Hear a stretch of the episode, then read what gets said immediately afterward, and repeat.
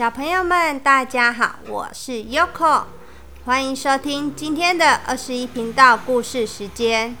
今天要和大家分享的故事书是《带来幸福的白熊邮差》。这是白熊邮差，它的名字叫牛奶。森林里的每个动物都觉得它是位非常可靠的邮差。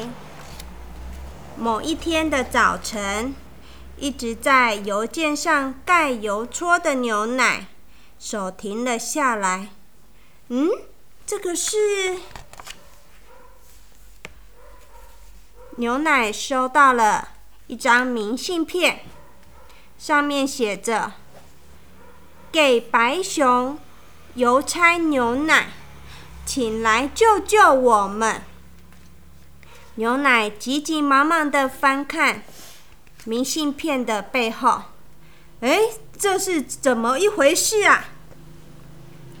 明信片上面写着：“我们的宝宝三天前失踪了，是刚刚出生的小鸟。”跟我们一起在湿地寻找食物的时候，走丢了。虽然马上找寻找，但怎么都找不到。希望可以借助牛奶的力量，帮助我们找到宝宝。东城第一小镇，丹顶鹤夫妇敬上。这时，牛奶慌慌张张的从邮局。飞奔出去，一路喊着：“糟糕了，糟糕了！”牛奶急急忙忙的去找红狐狸。牛奶问红狐狸：“红狐狸，猫妹想请问你一件事，你是不是吃掉了丹顶鹤的宝宝？”红狐狸一边揉着惺忪的睡眼，一边说。嗯，丹顶鹤的宝宝，这么一说，我好像从没吃过耶。但是为什么你要来问我这种事情呢？牛奶不好意思的说：“哦，没没没没事了，再见。对了，记得要写信哦。”牛奶接着接牛奶接下来。去找老鹰。牛奶问老鹰：“老鹰，猫妹想请问你一件事，你是不是吃掉了丹顶鹤的宝宝？”老鹰的眼睛炯炯有神，他说：“嗯，什么？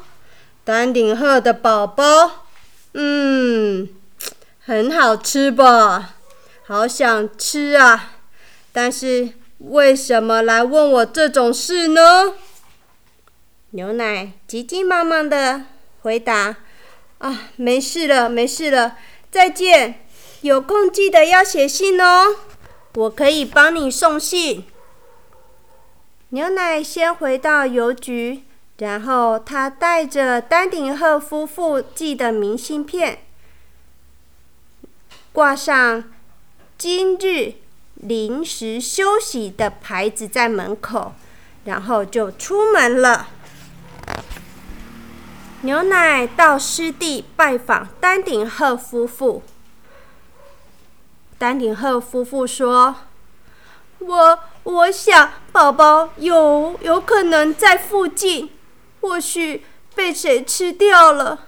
因为没办法离开这里，所以寄出了明信片。”想请您帮帮忙。丹顶鹤妈妈和爸爸都非常的憔悴，一直在哭，很想他的小宝宝。牛奶听到，坚定的说：“嗯，不要担心，一定可以找到宝宝的。”说完之后，牛奶又急急忙忙的赶到花栗鼠的家。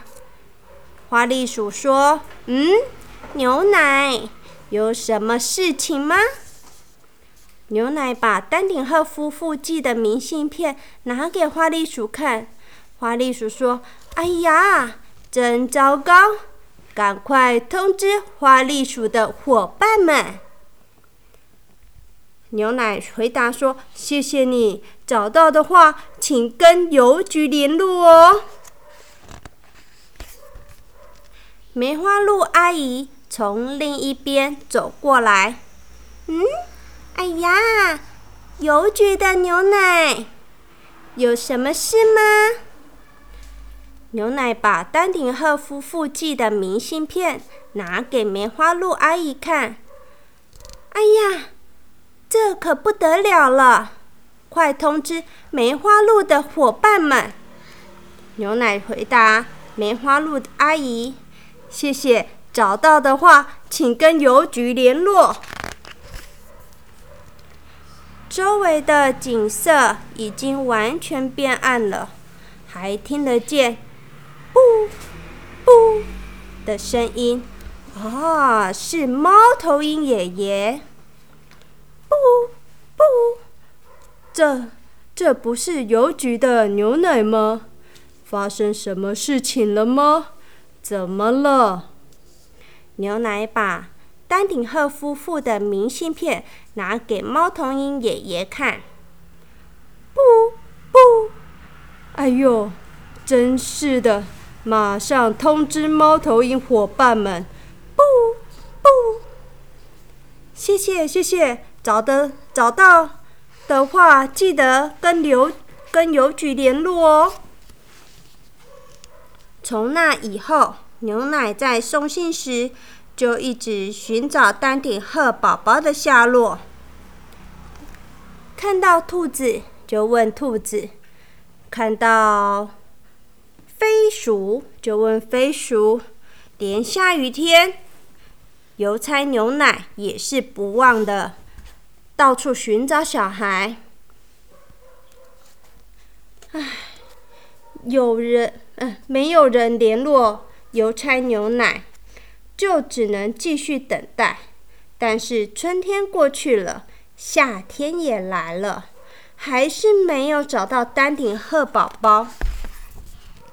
有一天，牛奶一边想着丹顶鹤宝宝的事，一边在邮件上盖着邮戳。然后，哎，这里有个明信片，上面写着：“给白熊邮差牛奶，我们正在照顾丹顶鹤宝宝。”邮邮差牛奶急急忙忙的。翻到明信片的后面看一看，上面是写什么？嗯，这是怎么一回事啊？明信片上面写着：初春时，在湿地上发现了一只迷路的丹顶鹤宝宝。虽然找过它的妈妈、爸爸，但是一直没找到。所以我们就暂时照顾这只丹顶鹤宝宝，它非常健康的长大，羽翼也非常丰满，不久之后可以飞了。虽然分离会很难过，不过和亲生的妈妈、爸爸在一起是最幸福的。请帮忙寻找这孩子的父母。东城第三小镇，丹顶鹤夫妇敬上。牛奶看到明信片，非常开心。他赶快通知了丹顶鹤宝宝的妈妈、爸爸，当然也通知森林的动物们。丹顶鹤宝宝的妈妈、爸爸眼里含泪说。哼，长得这么大了，这么漂亮了。第三小镇的丹顶鹤夫妇救了这个孩子，真的非常感谢你们。从今以后，绝对不会让这孩子再落单了。第三小镇的丹顶鹤夫妇听了，笑了笑，就往天上飞去。森林的动物们。也松了一口气，大家感到很幸福。白熊邮局的牛奶，大家都说牛奶是一位送信时也会带来幸福的邮差。小朋友们，今天的故事已经说完了。优可觉得邮差跟圣诞老公公好像哦，不过邮差比圣诞老公公更厉害。圣诞老公公一年只送一天包裹，而邮差全年无休，不管是下大雨，还是出大太阳，还是下雪，邮差都没有放假。优可觉得邮差是最厉害的，他都能找到信件上的地址。优可都不认识路，常常迷路。即使看优那个 Google 地图，我还是会迷路。小朋友们，如果有再遇到邮差先生到你家，记得要跟他们说一声“您辛苦了，谢谢”。好了，小朋友们，我们要早点睡觉喽，早睡早起才会长高高哦。祝你们有个美梦，拜拜。